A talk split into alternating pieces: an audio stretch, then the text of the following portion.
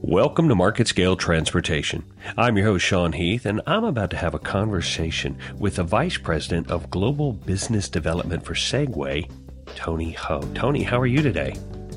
Very good. Yourself? I'm doing very well. Thanks for asking. So, do me a favor. Uh, give me your journey. How'd you wind up at Segway, first off?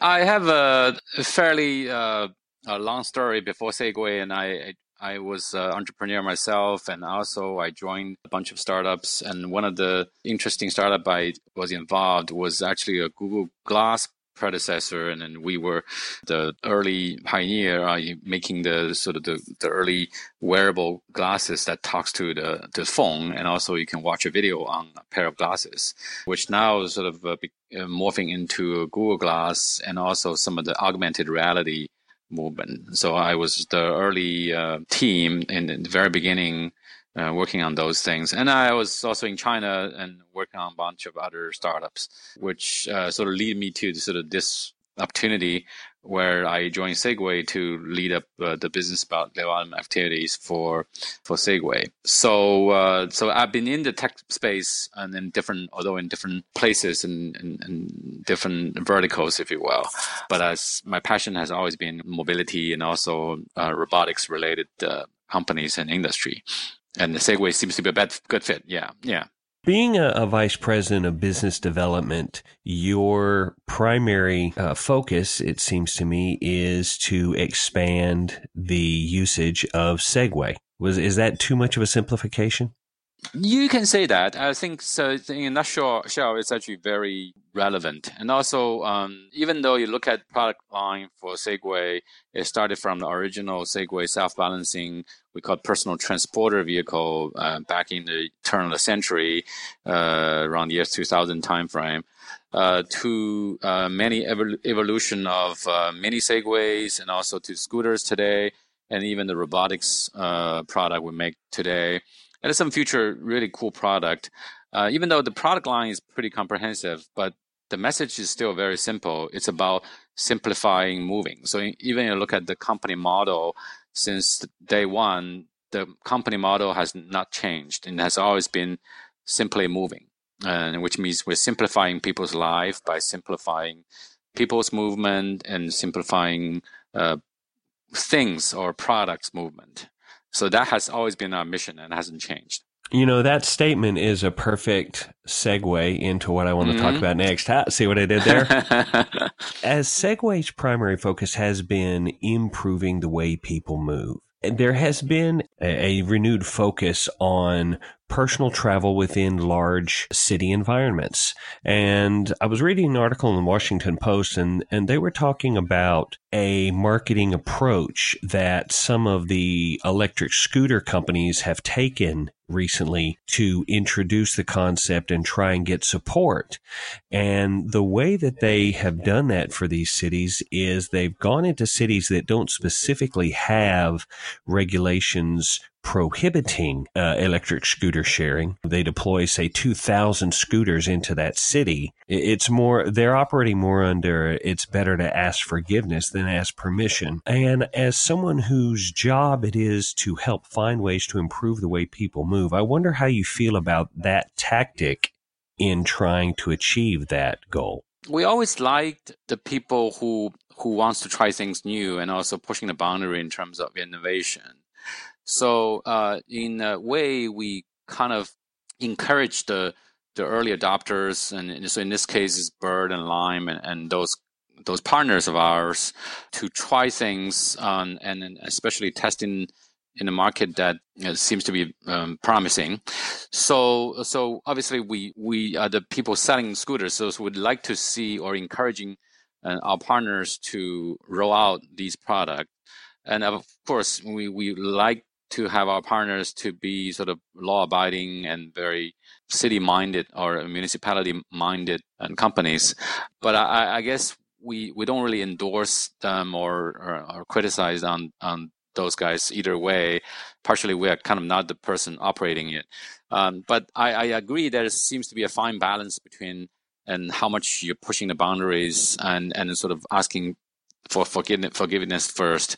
Um, and but the interesting thing is though is uh, uh, normally it takes a, few uh, people who who kind of try it first and and test out how consumer reacts to this. So in some way, uh, I, we believe consumer vote by their feet. In in other words, uh, even though there's a lot of people who dislike them, and and I actually personally didn't like the fact they um, they didn't they didn't ask for permission in the, in the very beginning, uh, and and and in, in fact, uh, some of the the response from the consumers are actually quite positive. Uh, so if you look at that, I think the result might be mixed. So some people love it, some people hate it. Uh, but fundamentally, the answer, a very interesting question to us, is that does this actually address the pain point for the daily commuters and the riders? I think the, the, the very loud voice is that the answer is yes for the people who rides them. So it definitely adds value to the riders and also people who need the transportation last mile solution uh, solutions for their commute. It's definitely as a very positive note. So the key question becomes how do you balance uh, the uh, the the uh, the benefit and also the, uh, the the downside of this, which you know might be able to better manage if we have a better infrastructure or better mechanism to manage all these uh, uh, the shared uh, scooters. Um, so there's definitely room to improve. Yeah. Yeah. So let me ask you a question about the city or bureaucracy specifically. Do you think that the cool factor of the scooter share would have been diminished if it had had to go through a long drawn out bureaucratic process before the first customer had a chance to step on one? Personally, I think the the, the usefulness of that overpowering um, even the the cool cool factor um, of this the, scooter sharing, uh, partially because people have an issue to solve. In other words, they want to get from point A to point B. Uh, so being cool, cool is, I think it's very, uh, you know, almost like a fad. It, it, will come and go. But the need for for commuting and, and, and just to shorten your, your ride or uh, make your ride more in, interesting, uh, the need is, has, will always be there. Um, so I, I, guess if as it drags on, it might makes it less cool, and um, maybe over the years the novelty might wear off. Uh, but ultimately, you know, if we go to work and every day we do this, it might be just become part of your life. Um, and the coolness will become just a, a, a part of it. Now, what part of the process was the point where Segway really started to gain interest in the idea? Were you one of the original catalysts for the idea, or was there some point during the process that you decided it was time for you to step in and, and make your voice heard? We have had this vision almost in the in, from the inception of the company. So think about the Ginger project. You know, Dean Kamen, who was the inventor of uh, Segway product back in 2000, and the the idea we're pushing that time was more or less still the same. Uh, where we see the city congestion issues, pollutions, uh, people want to uh, spend much less time on commuting, um, and also car congest- congestion. So, so all the issues are still there, but it probably was not as painful as today because as the population grows and, and all the, the issue is just getting getting worse. So the idea of solving these problems has always been the same. Uh, and we've been trying many different things, right? Starting in the very beginning, we thought it was the Segway PT, the big vehicles, but it, was too expensive, and then only a small group of people can afford it. Um, and then we introduced a more affordable ones after the merger of the Ninebot and Segway companies. Uh, we start selling much cheaper product. Uh, but then there's also other issues and regulatories and also a lot of the issues related to with training and how to ride these self-balancing vehicles. And so we tried all different things.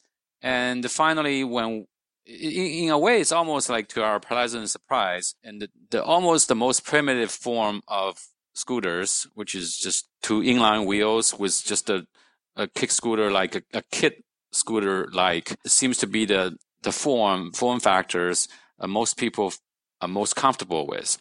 Uh, so so in a way, we we have tried many many different things until it finally takes off uh, in the kick scooter or e-scooter uh, space. So, so you know, you can say it's a little bit lucky. We're kind of a little bit lucky in, in that way, but obviously the opportunity favored the prepared mind. So somehow we just happen to be the right place at the right time. One of the huge benefits of this e-scooter movement with regards to public transportation is that it's economical. It's much cheaper to deploy a fleet of these scooters than it is to deploy a fleet of gas guzzling sure buses. I'm interested in the environmental impact. It has to be quite drastic, I would imagine. The improvement in or the reduction of the environmental impact with, say, 2,000 electric scooters versus 100 city buses. It has to be, the, the change has to be massive. Sure, sure.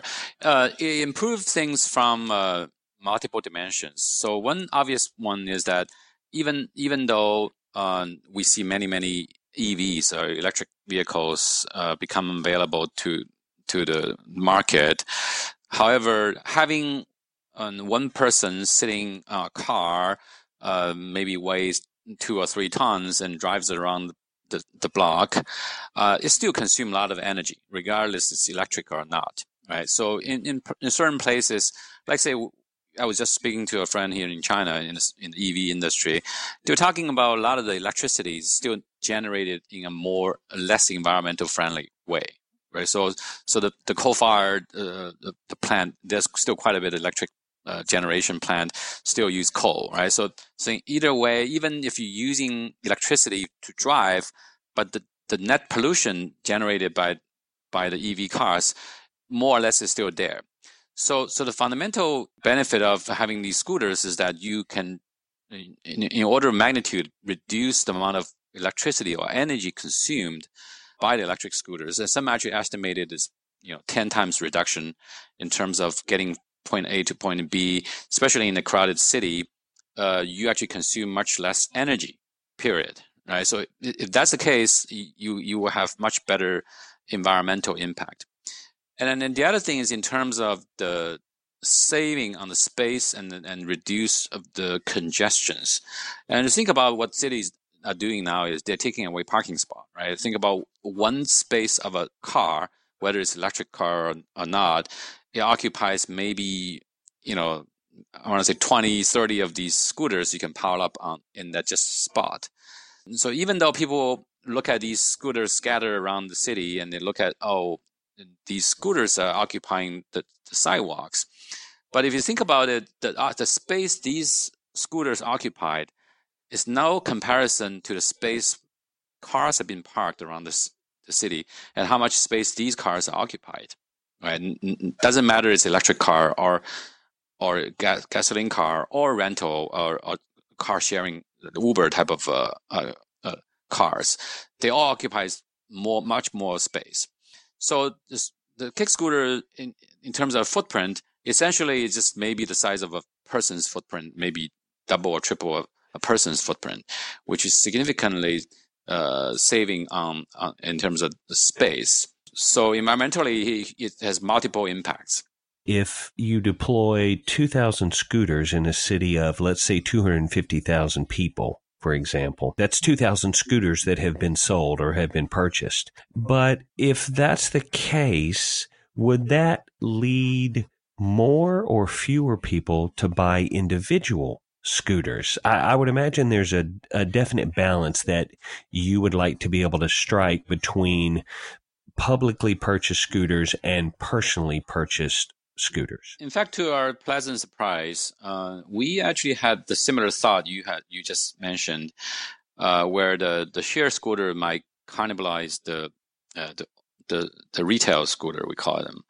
Uh, but the the discovery we find recently is actually the opposite. Um, and it's quite interesting that uh, we see uh, wherever there's share scooters launched, there's increased in interest in people buying scooters uh, from us, and especially in this case, we have uh, we worked with both Lime and, and, Bird and Spin, all the leaders in this scooter sharing business, and all the scooters we sell them, we actually have a powered by Segway logo on them, and it turns out people look at the, the logo and say, oh, this scooter is made by Segway. So they will go online and search for Segway scooters. And so we see a huge spike in uh, retail sales in Amazon, in local, uh, wherever the launch city, we see a spike in, in interest who want to buy the device.